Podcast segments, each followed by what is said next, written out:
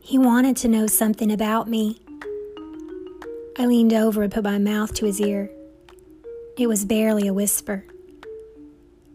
I'm a murderer.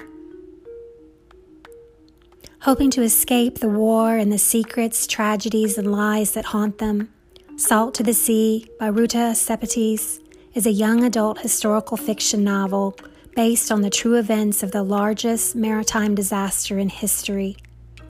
This tragic tale of the sinking of the Wilhelm Gustloff is told through the eyes of Joana from Lithuania, Florian from East Prussia, Emilia from Poland, and Alfred from Germany.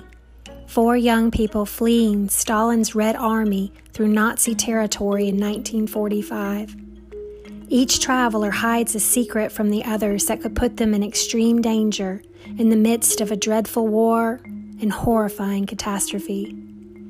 A number one New York Times bestseller and winner of the Carnegie Medal, Salt of the Sea offers young adult readers who love World War II historical fiction a tale of memory, trauma, and survival during a now forgotten tragedy that was six times deadlier than the Titanic.